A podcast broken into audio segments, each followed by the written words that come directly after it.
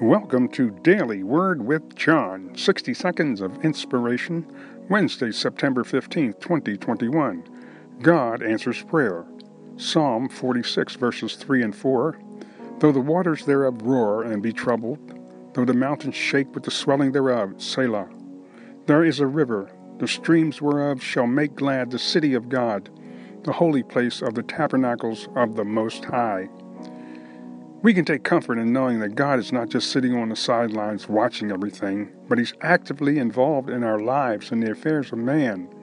And even though it looks like sometimes that He's forgotten us, He has not. His promise is true. He said, I will never leave you or forsake you.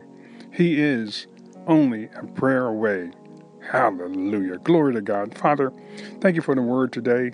I ask you in Jesus' name to minister unto the lost and save them, heal the sick and deliver them that are bound. In Jesus' name, amen.